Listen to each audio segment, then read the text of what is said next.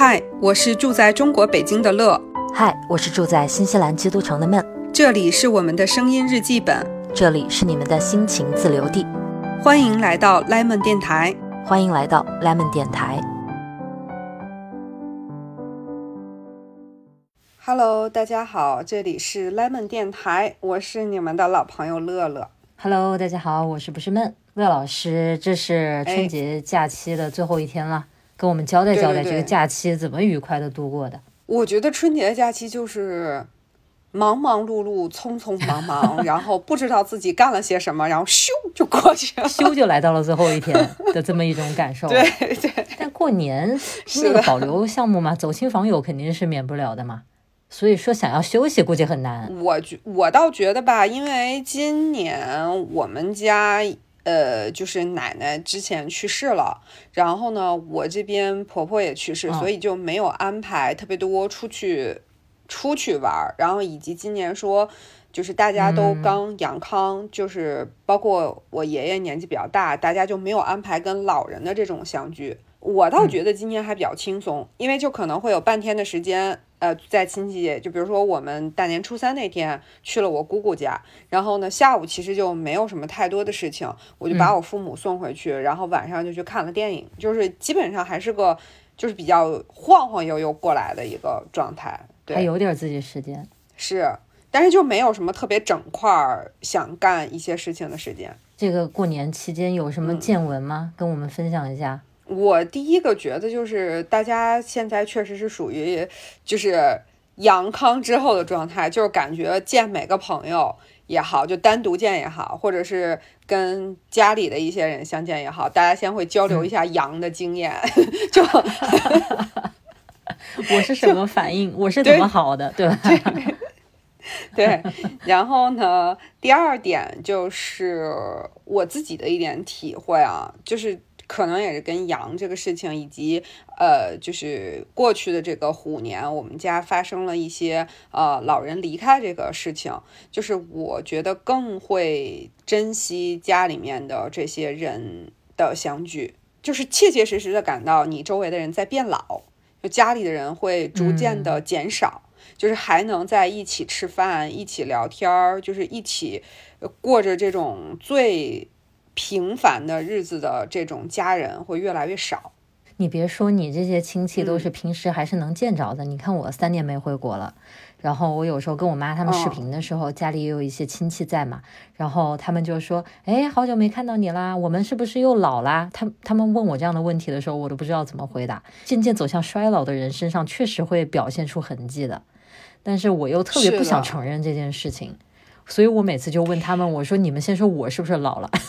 然后这个话题转到我就身上，是用这种方式，对吧？嗯，对，搪塞过去嘛，就不想面对对那个事儿。但是真的是肉眼可见，确实时间的痕迹还是留下了。哎，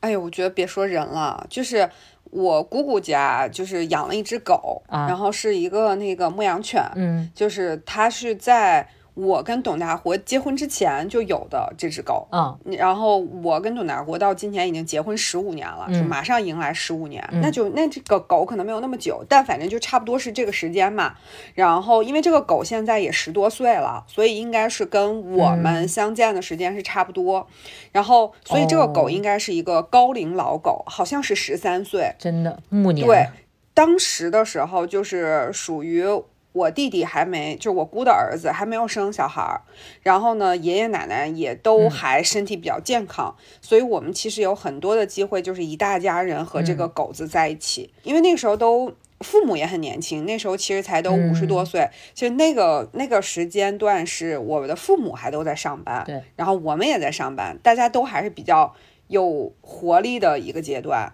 然后爷爷奶奶也没有什么基础病，所以经常一大家人和狗子相相聚，就是这种。然后大家都很喜欢这个狗，然后很活泼的牧羊犬，它又很聪明嘛，它每个人都记得。后来就是因为呃，不管是家里边的有一些人员的一些变化，然后有各种各样的事情，我我再见到这个狗子就比较少。然后最近算算，可能有四五年都没有见过这个狗子了。这次因为我们没有跟爷爷相聚，就去了我姑姑家，然后就又见到了这个狗。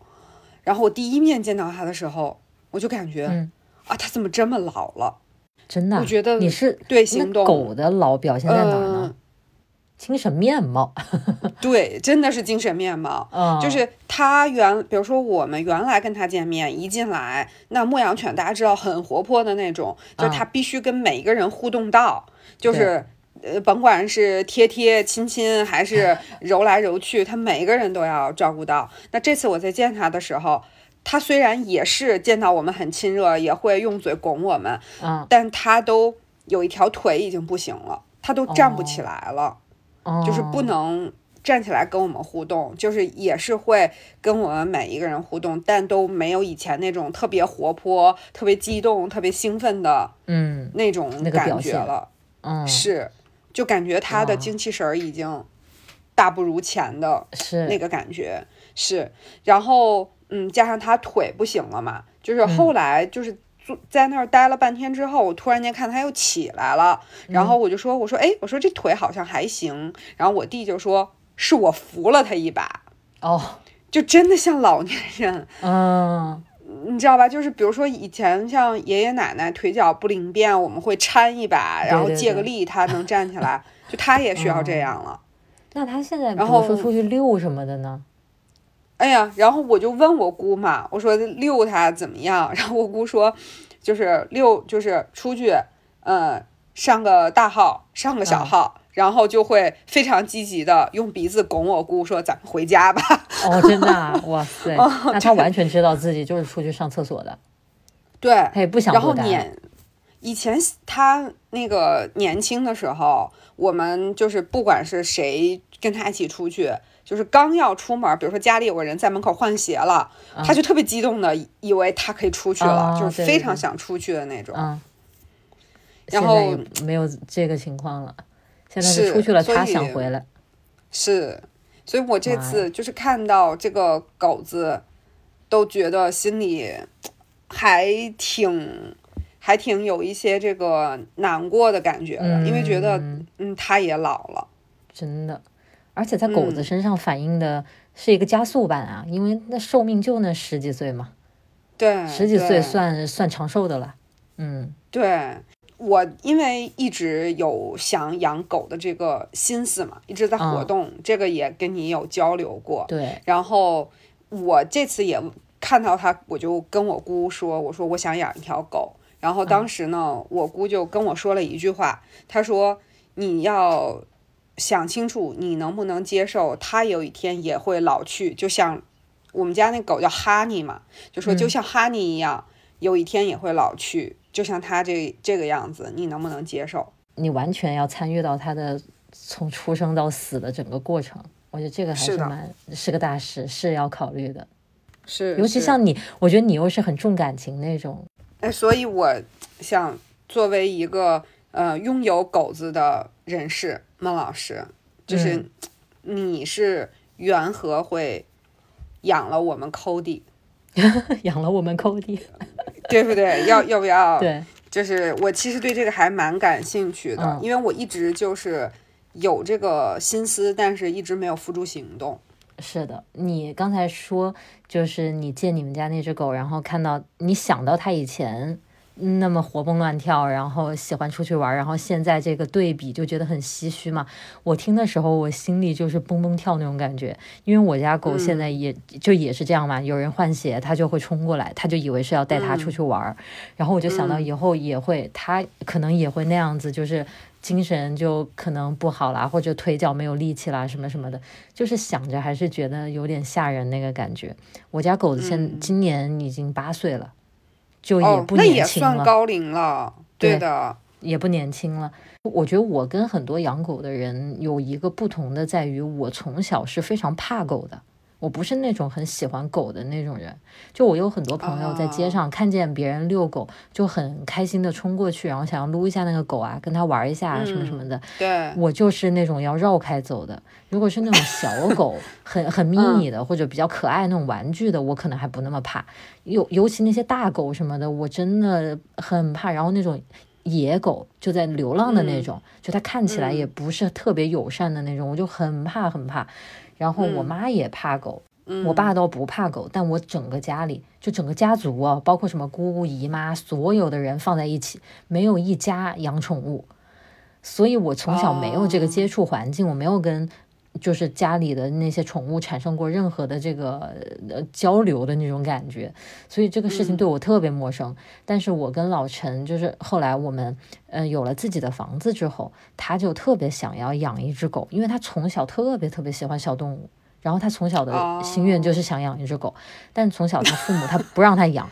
就是那种很多网上的那种悲剧故事，你知道吗？自己弄条狗回来，然后过两天狗不见了，什么送人啦，就这一类的，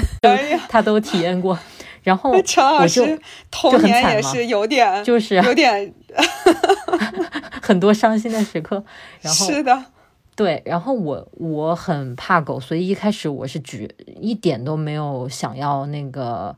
就是接受他这个提议的，但是跟他也就是聊了很多很多之后，我觉得有一个主要的原因也在于，就是我内心里也不希望自己永远是一个怕狗的人。我觉得这个是我的一个底层的一个那个动心的一个原因之一，就是别人都可以跟狗相处的很享受，为什么就是我一看到这些，这成了我的一个弱点嘛？我觉得为什么我不能享受这种时刻？然后我又想到，反正是从一个小狗开始，应该就还好吧，对吧？然后，所以他最后他也做了很多很多功课，然后我们就选择了那个雪纳瑞嘛。然后就是两个月的时候，小狗仔抱回家的，然后就开始养这个狗，到现在就是这么长时间了。哦，那你们也养了它啊？真是八岁，那就是七八年，真的是从一一小它出生开始没多久就养它。是的。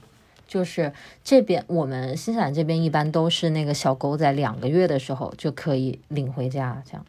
因为它前面前两个月要跟着那个它那个狗狗仔要跟着狗妈妈去学习一些基本的东西技能礼仪，对对对，比如说比如说它那个小狗仔到我家之后，它就是知道要去院子里上厕所的，它从来没有在家里上过厕所，嗯，就是这些都是跟那个狗妈妈，因为狗妈妈就是这个规矩嘛。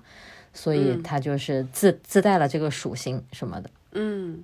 就反正还是有个过程的。虽然它就是一个就是弱小无助的小狗仔，但是就是你我我从小就怕嘛，所以这个东西还是慢慢慢慢。但是到现在我也不像那些就是。一直都对狗很喜欢的那些朋友那样，在外面看见一个狗就会很激动啊，就会很想上去跟它玩啊。我都不是，那我就是觉得我家多了一个成员，我就只是对我家这个狗有一个家人般的感情的这种感觉。我在外面看见别的狗，我没有很夸张的反应，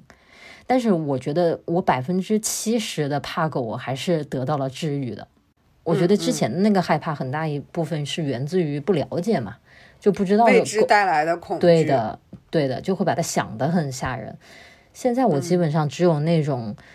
很，当然很少遇到那种没牵绳的很凶很凶的那种大狗，然后它又很莽撞的那种，就跑来跑去冲啊那种，那个我还是看着有点想躲的。但其他一般都还好了。哎，这一段我听下来啊，我觉得首先，呃，我要 Q 一下陈老师，就是我觉得孟老师还是。带着对他巨大的爱，接受了这件事情，一个这么对吧？因因为如果你你不是去，其实我不能说是完全为了他吧，而是说两个人生活肯定有一些呃爱好、习惯，然后想法是要互相的融合和尊重的。我觉得你应该是带着这个前提。去接受了养狗的这个决定，因为可能这个事儿对你的一起生活的伴侣来说足够的重要，对，所以可能你想去尝试。我我我感觉啊，你是想去尝试理解和接受他的、尊重他的一个爱好和他的一个心愿。嗯，所以我觉得啊，陈老师啊。请你在科比八周年之际，对对马老师 表示一番感谢。对，说的没错，这一段我一回头单独剪下来发给他。你看看，你看看，朋友就是啊，用用来干这个多么靠谱。对，然后呃，这是我第一个感觉。然后第二个，其实我想问的是，为什么会选了雪纳瑞呢？就是它会有一些什么特点吗？我确实不太了解啊。是我，我其实当时这些事儿我都不是我自己亲自去做的功课，都是老陈去弄的嘛。就是他，但是他首先有问我在那么多狗的品种里面有哪些是我比较不怕的，然后雪纳瑞在其中，因为那它长的那个样子，我觉得像个老头儿，就是不是让我觉得很害怕的那一种。然后他就在我选的那些我不是很怕的狗里面，他去研究，就觉觉得一个是雪纳瑞不掉毛。就这个就啊非常的容易，嗯那个要不然掉毛的话，就天天就要做卫生什么的，比较麻烦嘛。其次就是它没有什么那种天生的，呃，有的狗的品种它会天生带有一些缺陷那种，就是到了啊年纪大了，它就很容易出一些什么什么毛病。然后雪纳瑞也不太有这方面的问题，嗯，反正他做了很多功课，最后选了雪纳瑞。那那那这个陈老师还是对，就是从他我听起来就是从他养狗的观念上来说，还是很负责任的一个出发点，因为他考虑的这两点都是。呃，有可能会成为所谓的不喜欢甚至弃养的这样的一些哦动因，对，所以首先从根源上就做好这个事情。是的，而且我后来发现，其实，在养狗这个过程当中，真的很让人认识到自己的另一面。尤其像我们这样又没有小孩儿，有的人他可能已经是做家长了，他其实这一面已经揭晓了。但像我们这样没有小孩儿的，只是平时两个大人的相处，然后突然来了一个这个小宠物，在这个过养育它的这个过程当中，真的很。让你认识到不一样的自己，可能包括你说的这种责任心、这些东西，你在以前未必有机会去感受到自己这一面，还包括说小狗的头一年它非常调皮，会惹很多很多的祸，在这个时候你会做出何样的反应？就这这些都是以前预想不到的。对，这个就这个部分就真的跟养育一个小朋友，就是所有的新生命都会带来一些这样的一些意外。哎，这个咱们 Cody 小时候干过啥？我后来跟别的朋友交流过，他们就是我交流之后，我就觉得 Cody 算非常不惹事儿的了，很老实。但是在在当时，我也是觉得很夸张。就比如说，他会把那个嗯、呃一些线给咬啊断，然后弄弄充电的啊线，或者他去把书给啃了，就这这一类的。但是他倒没有去弄地毯啊或者沙发，因为我知道很多朋友家的狗会去弄那种大件的家具。那、我们这个狗可能因为算是小比较小的，它就没有它没有很夸张的一些，主要就是这些，其实就是磨个牙 那种感觉吧。嗯，然后它也完全没有说在家里乱拉呀，这些都没有。哎，所以整体来讲算很省事儿就，已经算省事儿的了，还是会有一些很调皮的行为。还是会有。而且在当时，我会觉得完了，养一个狗这么麻烦啊！你就你也不可能成天把它关在笼子里吧？就你比如说人不在家里，就算人在家里，也不可能时时刻刻盯着它呀。那它万一把这个弄坏，那个弄坏，就会觉得很。就当时觉得很恐怖，就但后来发现，就真的过了头一年之后就没有这些了。是不是等于说，在这个第一年，你要去嗯跟他建立一些这个规则和边界？就是他咬了，你得告诉他这不能咬，然后对他有惩罚，对然后他做了对的事情，你要鼓励他才行。是我我刚准备说的就是，当然他在这一年他惹了祸的之后，他也是就是有受到惩罚，所以可能他他也对吧、学到了。我觉得这个对我来嗯。说很重要，因为我其实就是家里东西很多嘛，就是所以我就很嗯。担心养宠物，不管是猫和狗，因为对于我来说，我的首选肯定是狗，因为我会更从和猫和狗哦。里面，我会更喜欢狗子一些，我觉得它比较亲人，嗯就互动嗯性更强，是然后就是这种陪伴感会更强一点。然后我就很担心他会去呃干这些调皮的行为，毁坏家庭物品。嗯，嗯，应该多少会毁坏一点儿。好的，就是就比如说 Cody，、他也不缺那些磨牙的嗯玩具嗯什么的。或者零食，这些都有给他，但是他他就在你不在的时候，他真的，我觉得就是他知道什么是在你眼皮眼皮子底下是可以做的，什么是不能做的，他就很想去弄点那种不能做的事儿，尝试一？下，要去犯点规，这样，对对。就但是后来就成熟了，也可能是小时候怕了，犯错之后怕了，后来就没有你。刚才说那个，他就想在你眼皮子底下做一下，就想到了就是在你的底线和边缘疯狂的试探。对 对对，是的，呃，所以所以如果说我想养狗，我要做好它可能会做出这种事情的一个准备。我觉得一定要做好这个准备的，尤其是你，你们家又比较你知道的，对不对？你平时都花很多时间去收拾的，那你有了狗之后，估计你要花更多时间，对吧？你遛个狗回来，可能还要去给它这儿擦那儿擦什么的。我们在新西兰都没有这么，就我知道国内的朋友都会就是比较子，呃在意这些，嗯，小爪是爪，在新西兰都还我我都算就是做的少的了，但是也会在挺多时候觉得也是有点麻烦，真的有点麻烦。你要纯去跟没有狗比，那肯定有狗有它的麻烦，但是也不可否认，你也很多时候有你的开心的这些东西，所以它是一整个套装，对吧？你你拿到的是一整个不同的体验，各种各样的都有。像我们有时候出去一个短途旅行什么的，比如说不好带狗的，那也没有办法，只能找寄养啊什么的。就你你说找寄养，那你平时也是对狗你当做家人一样，你不可能随便找一个地方就把它寄养过去。就光这些事儿也都挺要花时间的，你要去比较吧，要去跟别人去沟通吧，什么什么的。然后狗呢，每次送过去了，它一开始它也会很。就是觉得说这是在干嘛，对吧？你们怎么就走了，就不出现了什么的，也对他肯定也会有冲击。反正呃就是很多细节是在后面养狗之后才感觉就到的。是你说到这个事情，我就想到我姑家的那个狗子哈尼，就是呃，嗯每一年就自从有了这个狗，就是除非它跟着。我们一起在除夕晚上相聚的话，否则呢，每次除夕，嗯。我姑和我姑父或者我弟，他们都有一个人，就要么就是要先提早回去，要不然就是说回去再回来。为什么呢？是因为前些年的时候不是还没有特别严格的禁放嘛，就是到了除夕晚上，就是都会放嗯烟花炮竹，就是很大的动静。然后哈尼是一只娇娇气的小母狗，然后它就很怕这个，所以就是。会必须有一个人到家或者带着它，那个时间就捂上它的耳朵，把它抱在怀里，哦，就抱在怀里，对它它都会瑟瑟发抖的那种。然后对，所以哦就是你你刚才说到那个事儿时候，我就在想到，就是真的要像对待家人一样去关怀，因为他又不是人，他又没有办法用语言表达他的恐惧和什么东西，对吧？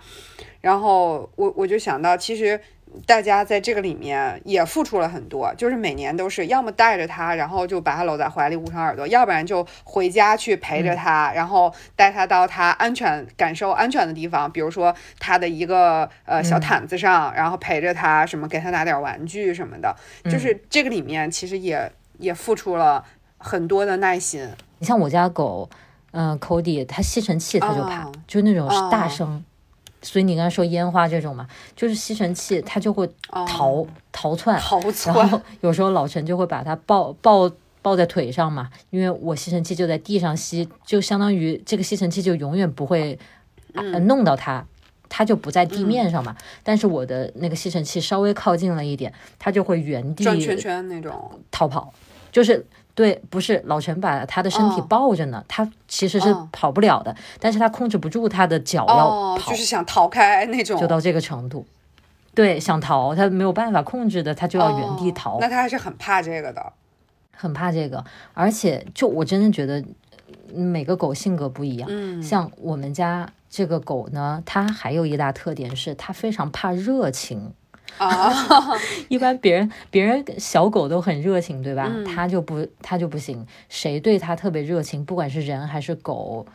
它就会很怕，他就很抗拒，啊也很怕。尤其是我们在外面遛狗的时候，可能遇到一些小朋友，就新西兰的小朋友特别训练有素。我不知道是不是学校里教过，还是啊每个家里家长有告诉过他，没有一个小朋友会直接走上来就去摸狗的，就去摸那个小狗。他们都会走上来，先跟那个，就是他会慢慢的靠近，然后他会跟狗主人说：“我可不可以摸一下你的狗？”嗯嗯每一个小朋友都是这么做的。嗯嗯然后如果你说可以的话，他会先把手伸过去给那个狗闻，他也不会直接上去就去撸狗。就是这一整套流程，我觉得是培训过的。可能因为我们这么多年遇到那么多小朋友，对，全部都是懂，因为你直接去手直接往头那个狗的头头上去摸的话，很多狗它会觉得这是一个攻击动作，冒犯，它会有防御，对。然后，如果你只是把手伸过去给它先闻一闻的话，就是一个它能理解的一个比较友善的打招呼的方式。那所有的小朋友都这样，不管是多大多小的，都是这样做的。但是，即便是这样，我们家的狗都不行，不领情的。啊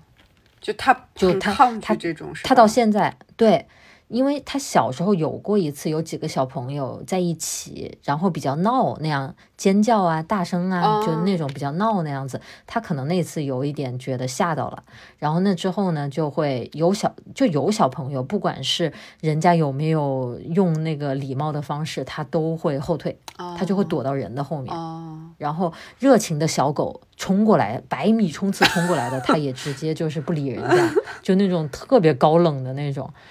对，然后他特别喜欢小白狗，啊，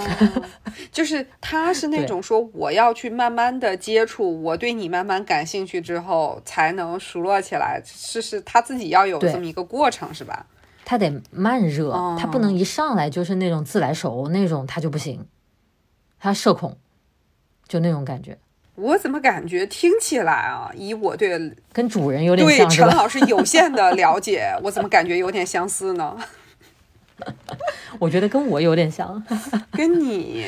我觉得呃，因为嗯。我跟你太熟了，可能就没有这个感觉。对，对。哎，这个。反正嗯确实，我有时候观察哦，就是路上遛狗的那些主人跟狗真的很有相似的地方，真的。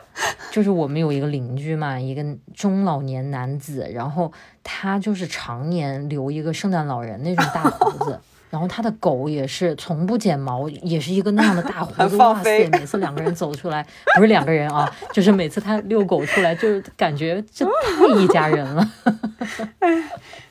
特别有你刚才讲到那个 Cody 就是跟小朋友的那个部分的时候，我就想到嗯，我们我姑家的这个狗子，我们这次去的时候也发现了一个特别有意思的事情。然后那天我去完之后回来，还在咱们电台群里跟大家稍微分享了一下，就是那个狗，因嗯。为它、我刚才说，就是它来这个家里的时候，就是会给它排辈儿嘛。比如说我姑会告诉它我是姐姐，然后会告诉它哦。我弟是哥哥，我老公也是哥哥，就是会嗯。告诉他嘛，然后说那嗯。个我妈是他的，就就跟我弟一样嘛，我妈是他的舅妈，我爸是他舅舅，就会这样排，然后他就会先天性的认为这些人就是他长辈了。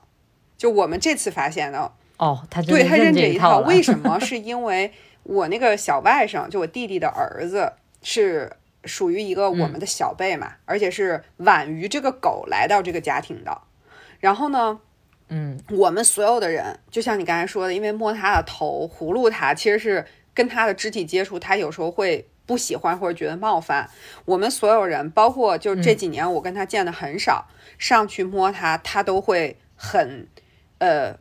跟你互动，或者是觉得很舒服。比如说我去摸他的时候，他就会从呃站起来那个。角度就会慢慢趴下来，就闭上眼睛，就开始想要睡觉啊，很舒服的那个样子，就就会这样。就所有的我们这些人都可以，但是我这个小外甥不能去摸它。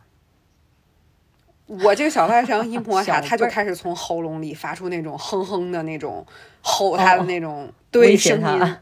对。啊然后后来我因为这个狗呢是我姑父遛的比较多嘛，跟我姑父比较亲，然后我姑父就说。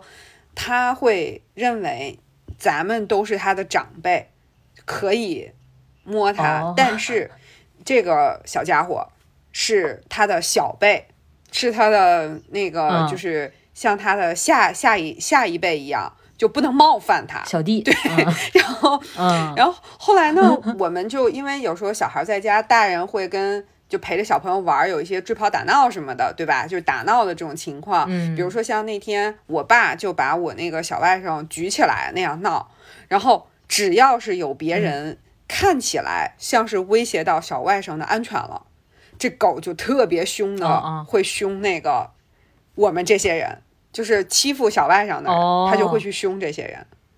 他他要对去罩着对他，对对是不能被你们扔着玩儿。就是你你不能冒犯我，但是我姐姐会罩着你，就就是那个感觉就来了，对对，就觉得非常有意思哇思。塞，他对于他的角色那个掌握的好好精确呀、对 就很 很逗。然后他他我们不是那天在一起准备饭嘛，然后以前也是这样，嗯就是当所有的饭上了桌子之后。如就是多数的菜上了桌之后，如果大家还不坐下，他就很着急。他我他很着急啊。对，他会，他会就会，他年轻的时候，因为还活动领便嘛，他就会拿鼻子拱嗯每一个人，就是往往座位那个方向拱。然后他现在就腿脚不灵便了，他就在他的那个小垫子上就在那儿着急。但当大家所有人都坐下来了，哎，他就踏实了，他 他就开始去他的那个水碗里喝点水，然后一会儿吃点他的狗粮，就就准备休息了。他他就是这样的。哇塞，就觉得特老管别家呀 对对对，老管家。操心啊，这是。所以我就觉得，嗯，就从这个角度讲，就每次看到这些，包括听你讲 Cody 的这些调皮也好，然后他的那个嗯反应也好，就从这些角度，我总是觉得有这样的一个，嗯，毛孩子家庭成员在，会有很多有意思的地方在。其实老陈就之前我们一直在考虑说，我们换一个地方住嘛，就换一个国家啊什么的。嗯，但是我们最大的顾虑就是那狗怎么办？因啊，为是的，那个狗你要换一个国家是比较麻烦的，包括这个整个旅途啊，这些都有很多不确定的因素。是，所以我们一直有一个默认，就是我们陪这个狗走完这一生之后，我们再离开这个国家。嗯，就是那个时候我们内心里是对，是想了这么一个 timing。就现在可能我会去收集一些资料，我去考虑我想去哪里，但是可能走不到搬家这一步，因为就会觉得这个限制比较大。嗯我我作为一个当初一点都不想养狗、很抗拒的人，到现在我也一我也完全不后悔去选择养狗。我觉得还是收获很大的，在这个过程里面，就像你讲的，就是它不像一个陪伴你的物件，它就是活的生命，就是就是生命，就是完全那个维度要多很多，很很精彩。嗯其实就你你像你前面回忆起你姑家那只狗，然后你就会想到特别多有那个狗在的那些画面，然后大家都在干什么，大家是是什么状态，就它完全是你记忆的一个部分。我觉得这个感觉还是非常美好的。嗯，就是他，我觉得就是为什么说，嗯，老外经常说把狗当做家庭成员，然后我倒觉得说越来越多的，就是国内现在大家也是这个理念，就它已经不是一个就是。单纯就是，如果说到狗，可能对于传统的这个国人来说，就是看家护院嘛，就是肯定以哦前是从这个有些农出发点。村什么的是这样，对对对，就是，但是更多，特别是城市，特别是年轻化的人群去养狗、养宠物之后，就是我觉得大家就起码我接触到的这些人，都是在把他们当家庭成员一样来去对待。就虽然给他立规矩，就是告诉他这儿你不能去，那儿你不能干，但也都是以说彼此的健康和安全为前提，而不是嗯说不把他当一个呃家庭成员看，不是这个角度。所以我觉得嗯就是大家的，好像大家养狗的这个观念也在慢慢发生一些更人性化的这种变化。是的，我记得以前小就我小的时候，我家外面街上会有一整条大排档，嗯。就你到晚上就会出摊的那种特别烟火气，但是有时候就会听到很多狗叫，然后一看就是有那种，嗯，就是有的人他会拖几条狗过来就卖给餐厅那种。哦，现在想想到就会觉得，呃，就是一想就是过去的事情。我觉得现在应该，我我知道网上还有这样的事，但是我觉得在大城市可能不是那么常见了。就是大家还是对变，就是观念变化非常大的，因为现在养狗的人也多嘛。就经常，我每次回国到处都看到都是很多很多遛狗的人，是哎，但是啊，嗯就是我每次跟我妈打电话，她就会吐槽，我妈，我前面不是说她怕狗嘛，嗯然后她就特别吐槽一点的一点的就是，她觉得周围有很多人遛狗不牵狗，啊她作为一个怕狗的人，他就特别没有安全感，我尤其那种大狗，得对你从他身边走过，他会很怕。是嗯，是，我觉得我个人也不喜欢这种行为，就是不管你的狗再乖，我觉得牵狗绳是一个呃对这个基本的呃文明素养的一个尊重吧。我个人是这么理解这个事儿。我觉得对狗也是一种保护呀，关键是是，我就有这种经历嘛，就是在 Cody 嗯不到一岁的时候，我们去海边，就我们这个城市这边一个比较有名的一个海海滩上面去遛狗，那是他第一次去海边。然后我还给他照了特别多照片，然后他也玩得很开心，他也不是很怕那个海浪什么的。然后老陈就跟那个狗在海滩上面就互相追啊、跑啊什么的，所有的狗都没有牵绳，在那个海滩上，嗯都是自由自在的跑。嗯，然后这时候我就远远看着有一只大狗在拉屎，在路那个海滩边拉屎，然后也不知道它的主人在哪儿，主人好像走到前面有几十米远，就都没有关注这只狗。正好我们就走过来了，那个狗就一直盯着我们，我就以为它很想过来玩儿，你知道吗？然后呢，它就突然一下冲过来，特别快的冲过来。我以为它就是那种很激动想要过来玩的狗，结果它过来就开始攻击 Cody，哦，就开始咬。哦，然后老陈就马上过去就把 Cody 抱起来了，结果这个大狗跳起来又把 Cody 拽到地上，哎，继续咬，然后老陈就把 Cody 抱着就是狂踢那只大狗，它就是发狂状态嘛，哦它不知道疼。哦，然后旁边的人有看到就会喊这是谁的狗什么的，然后那个狗就就好像突然一下回过神来，它就逃跑了。哦，然后过，然后 Cody 就受伤了，就被咬伤了嘛，就在地上躺着，一直尖叫了一分钟，然后就受了非常大的刺激，因为主要是他肯定是心理上吓到了嘛，嗯，就是那个嗯皮肉伤也就也就疼一下，但是主要是惊吓到了，然后他又才几个月，那个时候不到一岁。然后那个狗的主人也跑过来了，我还以为他是海滩上的工作人员呢，他像很专业一样。嗯，然后他还诊断说这个伤应该还好，只是皮破了什么什么的。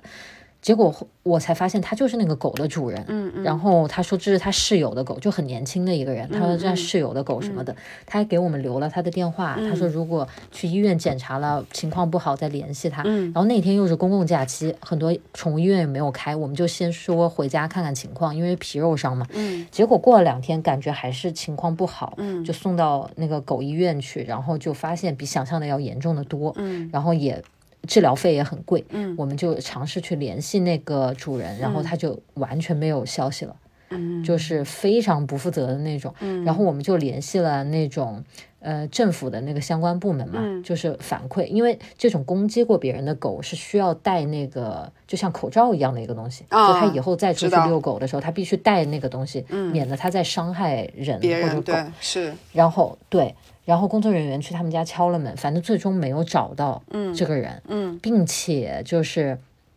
他说在这个海滩上是必须牵绳的，哦，他说，所以这件事情不能完全怪别人，因为你也没有牵绳。大家都没牵，但是我们对我们就是默认了，因为海滩上没有人牵绳子遛狗，嗯没有，就是全部都在自己玩。嗯然后在那之后，我就会注意去看，嗯就是到底这个地方是怎么样。我们在那之后，比如说带狗出去徒步什么，都会事先在政府网站上查这个地方狗要不到底要要牵绳怎么去弄嗯什么什么的。对，就那个事情还是蛮。嗯，蛮冲击的。对于对于狗，就是对于我跟老陈也是很重要的一刻。然后我记得几年之后，就前两年有一次，我我们就坐在家里看电视之类的，然后我就突然说：“哎，狗好惨呐、当年被那个大狗那么一顿袭击，肯定还是留下了心理阴影。”然后老陈说：“哎，Cody 啊，他想起那件事情感到伤心了。”因为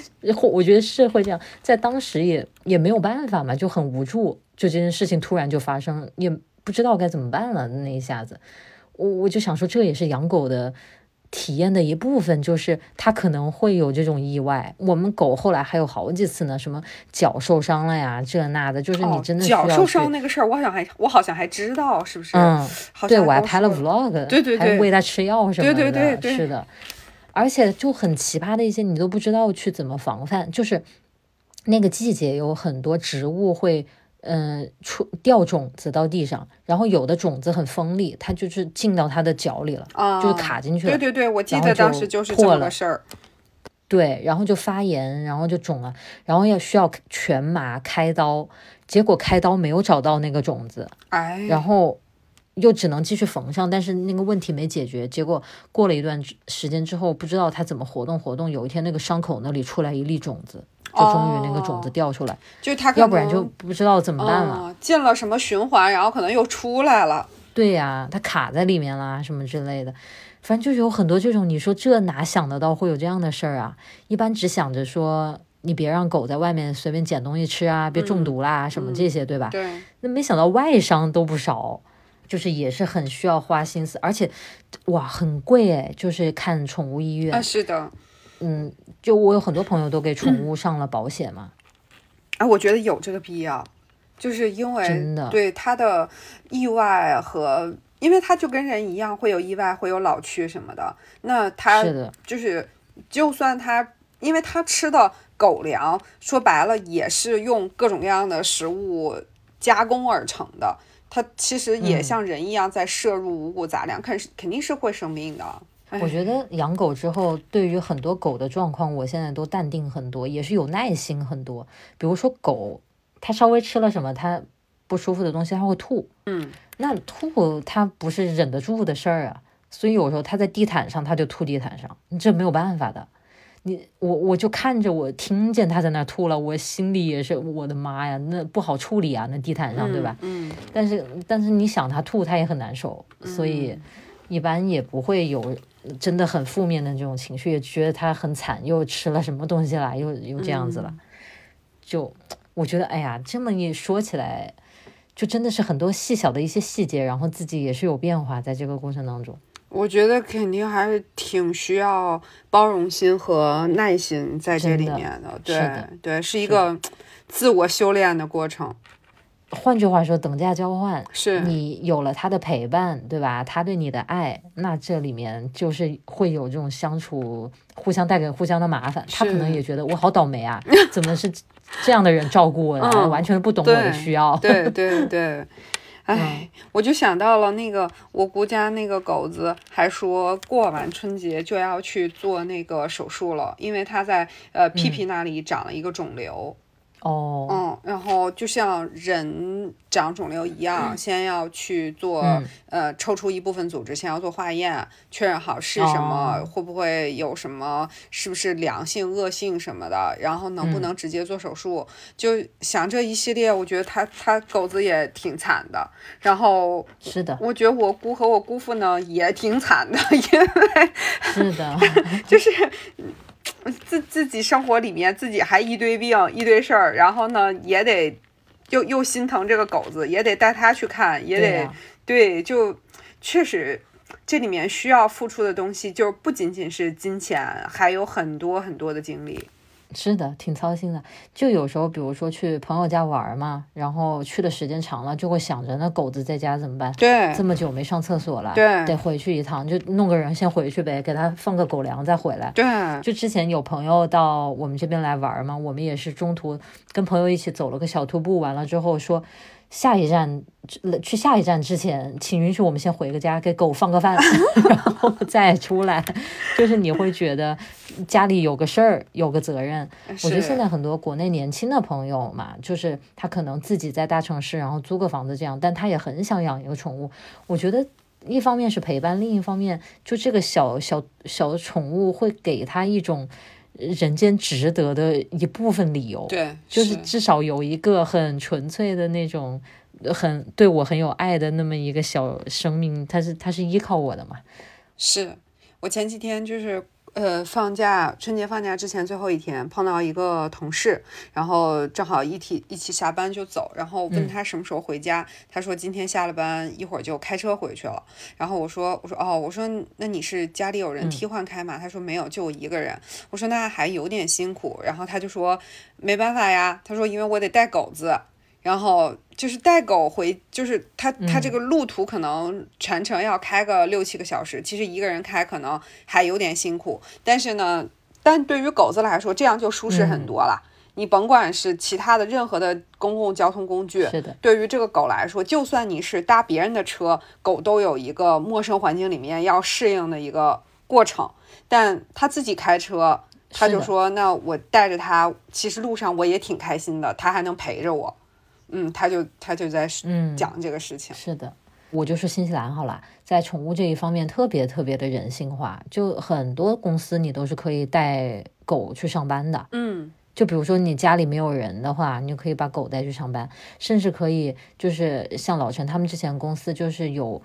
一个星期的某一天吧，还是一个月的某一天，就是大家都要带宠物来的，就宠物大聚会啊，那挺好玩，各种品种的那个狗。聚齐了，在办公室里面，然后一起追啊闹啊，就这样子，很有意思。那很有意思。然后也特别多的狗公园，就是专门给狗的。嗯，它其实就是一大片自然生态那种草坪，有些树。嗯。然后进去之后都不需要牵绳。嗯。有很多的那个主人每个星期，就一般这个狗公园它会有约定俗成的一些场，因为有一些大狗会。小狗比较怕嘛，所以会有专门的小狗场。就比如说每周六的上午就是小狗场，那有有很多狗主人就会固定那个时间就带狗过去，然后他们的狗就互相也都认识，然后主人互相也都认识，所以每次进到那个狗公园里，你就会看到一大群狗在这个东北角，然后一大群人在这个西南角，就是人玩人的，狗聊狗的，那也挺好，非常的和谐，也挺好。对呀，我觉得跟那个家长遛娃不是一个思路吗？是是，家长在旁边聊，小孩在旁边玩儿。但是那个上面就很有意思，有时候会看到一些人，他就过来了，然后他没有狗，嗯，他就是喜欢狗，他就过来，因为这里狗很多，他可以过来去玩一玩狗，然后对，也也有一些是他考虑他要养狗，他可能就来看一看不同的狗啊，他可以自己去选一选什么的，我觉得挺有意思的。哎，这种还是就是国内，我确实不太知道啊，有可能国内我猜也会有，但就是整个来说的话，我觉得，呃，个人感觉国内的养狗的，特别是在城市，就是养狗的这个呃条件和这个外在的环境，好像是越来越好的一个感觉。我觉得是养狗的人肯定是越来越多的，那配套的这样的一些支持性的服务也应该是会跟上的。我觉得，嗯，哎呀，但是反正今天听你讲了这么多这个事情，这个甭管是要要去寄养啊，还是啊我们 Cody 的生命中的惊险一刻呀，我我好像对这个事儿又又更加的动摇了。就是我我不知道，就是到底什么事儿最后会成为让我下定决心能够养狗的一个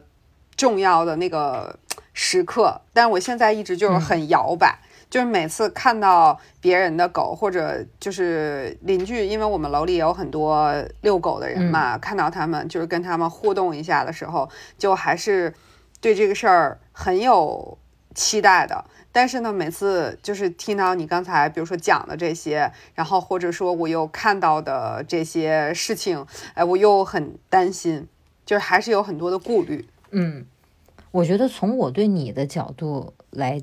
对你的了解的角度来讲，像什么责任心啊、去做功课啊这些，我觉得都完全你肯定会做得很好的。我觉得只是在至少在现在这个阶段，对我而言，我觉得要考虑的是，在未来的这十几年，比如说你现在考虑养狗，在未来这十几年里面，你是不是一个稳定的状态？嗯，比如说你会不会去换一个国家？像我刚才前面讲到的这种问题，那这种时候就比较难去调和了。当然，我也有认识朋友，他会把狗从比如说中国带到哪里不同的国家去，也有这样子的。但是总而言之，这是一个比较麻烦的过程。然后不同的国家有不同的规定，然后对于狗而言，它也需要适应等等这些。我觉得一些日常的这些事情吧。就是都可以都都都可以应对，也都可以接受。应该总体来讲，那个你获得的爱呀，那些好的记忆，肯定是远远大于这些麻烦、这些意外这些的。我觉得总体来讲是这样样，是这样的。嗯，如果你未来的这十几年会是一个，比如说你就稳定的生活在北京，那我觉得你完全可以考虑养狗。哎，对，其实因为。国内吧，中国的面积又比较大，你要就算换个城市，其实对狗子来说都挺有，我觉得都有点挑战的。就对他来说有挑战啊？我觉得有点挑战。我觉得至少你开车能到的地方就还好啊。对，开车能到的狗子坐飞机什么的，就是比较麻烦一点。对对，也容易出意外。是是，对。我就比如说，如果说过几年我们想去一个。比如说云南呀、广西啊这种地方，那这地方估计开车很难到了，可能就得 就就得慢慢开呗。不过那 那这种就是，如果要是真是有狗的话，就是你说这种慢慢开，中间对你就想办法解决呗，对吧？是。如果真的有狗了，这这也也不是个问题了，你就是必须解决的问题了。我跟老陈两个人出去新西兰别的城市去旅行了几次之后，我们就会想说，哎，下次把狗带上吧。因为我不知道国内的情况，你在国外，你包括找这些民宿或者租房子，基本上都不允许有宠物。嗯，少数可以，但是你的选择就非常非常少。是。然后我们也有带过带狗去那个什么星空保护区啊，晚上住，它就会不适应嘛，因为新环境，然后它就不上厕所。嗯。然后就没有办法，因为大冬天。但是你知道，他这一整天吃了喝了，他肯定是要上的，但是他就是没有办法上，就只能大晚上的零下，然后没有办法就在外面溜，就一直溜溜溜溜溜，就嗯，会有那个不适应的这种情况的。但是现在回想起来也挺有意思的，就是那一次的旅行，然后带了狗，还很多拍了很多东西啊，什么什么的。哎，那像你们之前去房车旅行的时候就没有带 Cody，就把它寄养到老师家了吗？对对，因为这种房车也是租的嘛，它也会有规定的。对对，嗯，而且就会会麻烦挺多，如果带狗的话。是，但是我有朋友，他也是在新西兰，然后他有三只狗，哇，他就是去哪里旅行都带狗。他只去能带狗的地方旅行，换言之，就是这就是我家庭成员必须一起去。然后他，所以他基本上去哪儿都是自己开车嘛，能开车的就不坐别的交通工具，然后就是尽量找可以带狗的那种民宿啊什么的。他也他也都 OK 啊，就可能带多了狗也适应了，就没那么麻烦了。嗯，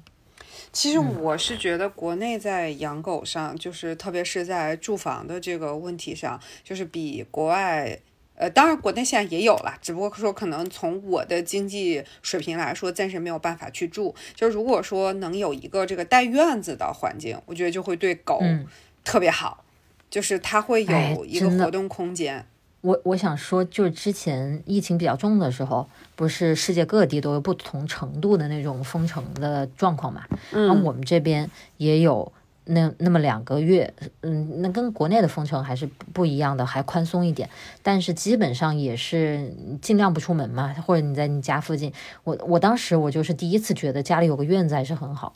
你就不说人，你可能憋得住，那狗没有办法，对，狗必须要去院子里，要不然它真的是搞出毛病来了。是的，我当时我就觉得很感恩，还好有个院子，对，你的狗还好解决一点。有时候你说下雨。嗯，不好出去遛，你就自己呃狗自己在院子里解决一下就好了。嗯，就很多时候还是真的觉得有个院子很方便。是的，所以就是哎，我可能就是对于我感觉就是，因为毕竟是要迎来一个跟你是不同种类的。如果你说生一个孩子，起码对他的发展的过程你是可控的，对吧？就是。因为你知道他跟你是同类，有一些什么东西，你你跟他的悲喜是相通的，就是在跟你不同种类的东西刚刚来到你的身边的时候，你看他悲喜并不相同，然后嗯，他又有很多他那个领域的一些限制，所以我在想这些东西的时候，就感觉还是有很多的顾虑的。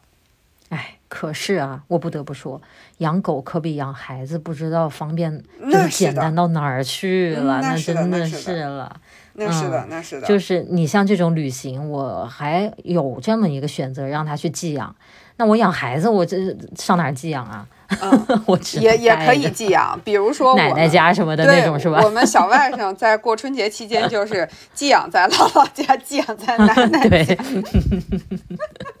也是。但是想你还得每天，你是不是得他爸妈是不是得每天给他视频呀、什么的？他们养的比较比较 open，他们就不用每哦比较天视频，比较对放手。对，但是我跟你 说，那个狗老师寄养的那个地方的狗老师会经常给我们发照片什么的，就是哦他会带那些狗一起去外面海边去玩啊什么的。他同时会有很多狗寄养嘛，就大家一起的那个照片什么，他都会发。哎，我觉得这种老师做的这种工作还是很有爱的工作。嗯，很有意义的，其实。对，因为最近董大国在看一个，为什么我最近又对这个事儿特别的，呃，有一些想法呢？就是董大国最近在看一个电视剧，他刚看完，然后好像是叫《万物生灵》啊，然后我不知道这个哦、英名字，国那个书我看过，对你应该你可能知道，他就是讲那个、呃宠物医生的事情嘛，然后里面有很多的小动物，然后有的时候我会看一眼。那天我就看到那个宠物医生，嗯，在给一个小兔子做手术，好像它的耳朵啊。被野兽攻击咬掉了，然后就给它接耳嗯。朵，然后哦，嗯，就看那个电视，就会让你有很多的，就是温暖的那个东西嗯，出来，就是，所以我刚才就想到你说那个老师，我觉得就是跟宠物相关的这些工作，呃，也是很有爱的工作，就是包括我们有时候看那个他们就是在那个呃美容院，就是给小狗剪毛的那些。什么发型嗯师什么的，就感觉他们做的都是很有爱的工作，就是把一只，毛乱糟糟小狗给它剪出个圆圆的小脑袋，就觉得。特别的可爱。我有时候觉得这个东西它也是相互的，就是你要问我从养狗这几年里面感受到的，我觉得最大的一个点就是，它给你的爱是很直接的，是没有嗯。办法掩掩饰的，没有它也没有办法撒谎的，嗯。就是它就是看到自己家里的人走过来，它就是激动，它就是开心摇尾巴，嗯然后你送它去剪个毛，然后你去接它的时候，它那尖叫声从里面传来，就是太激动的那种，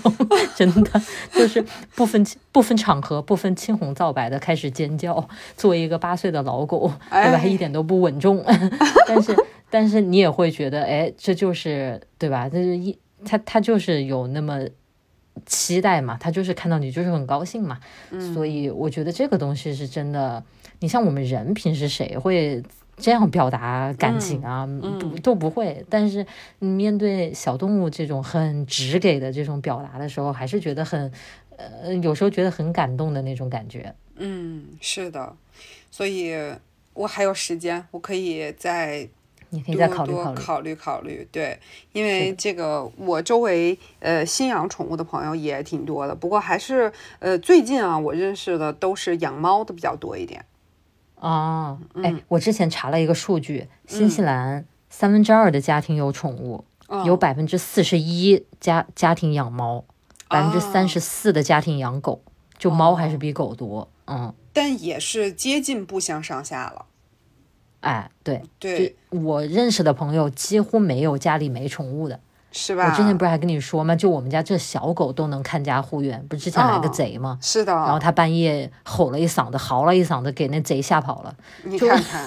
立功了，立功了。真是，真的是，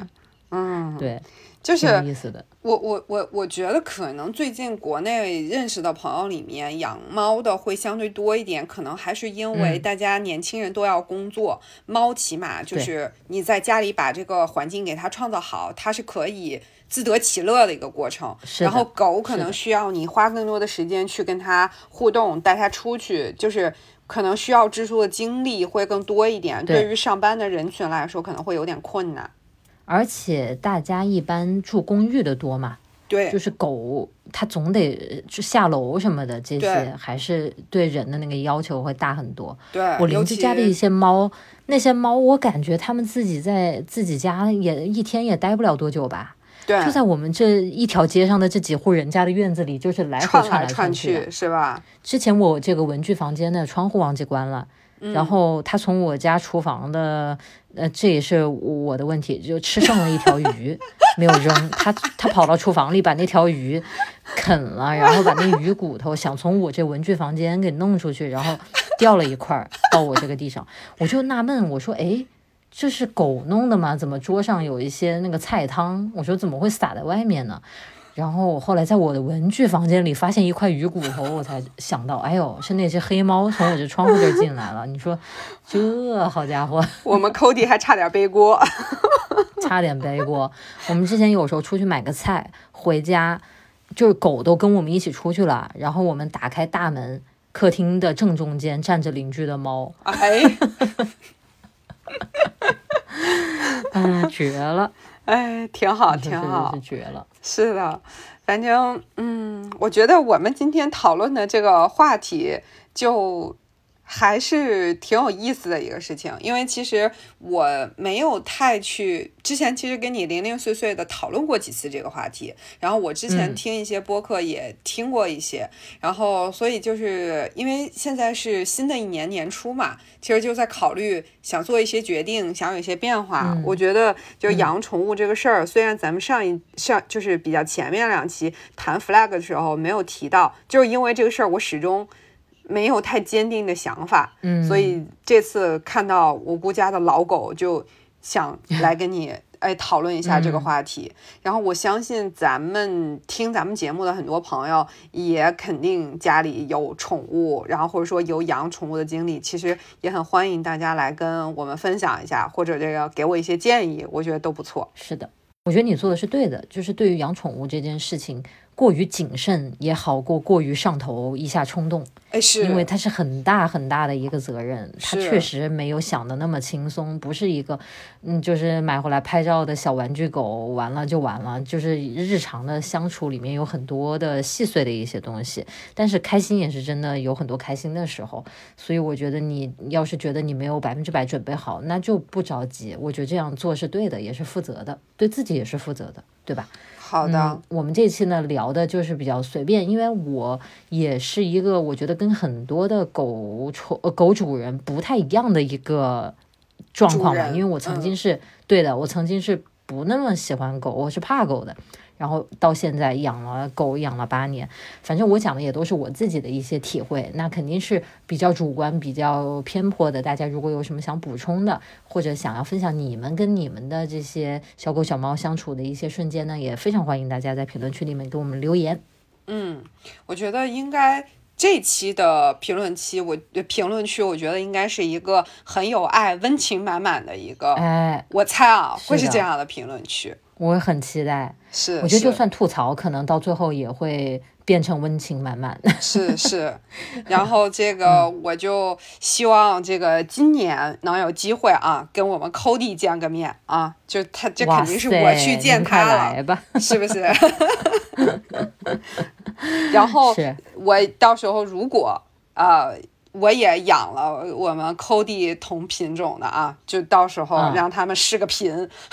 哎呦我天呐，那绝了，真是。行，我们就静候这一切发生吧。行，好，那我们今天就聊到这儿，在这个温馨有爱的话题里结束我的春节假期。哎呀，要上班了，乐老师。是的，行吧是的，大家也是啊，听这期节目的时候，大家应该都上班了。那个大家不要太伤心啊！你看我们这期节目这么有温情，是吧？那我们今天就先聊到这啦，好的，那我们就下期见喽，拜拜。拜拜。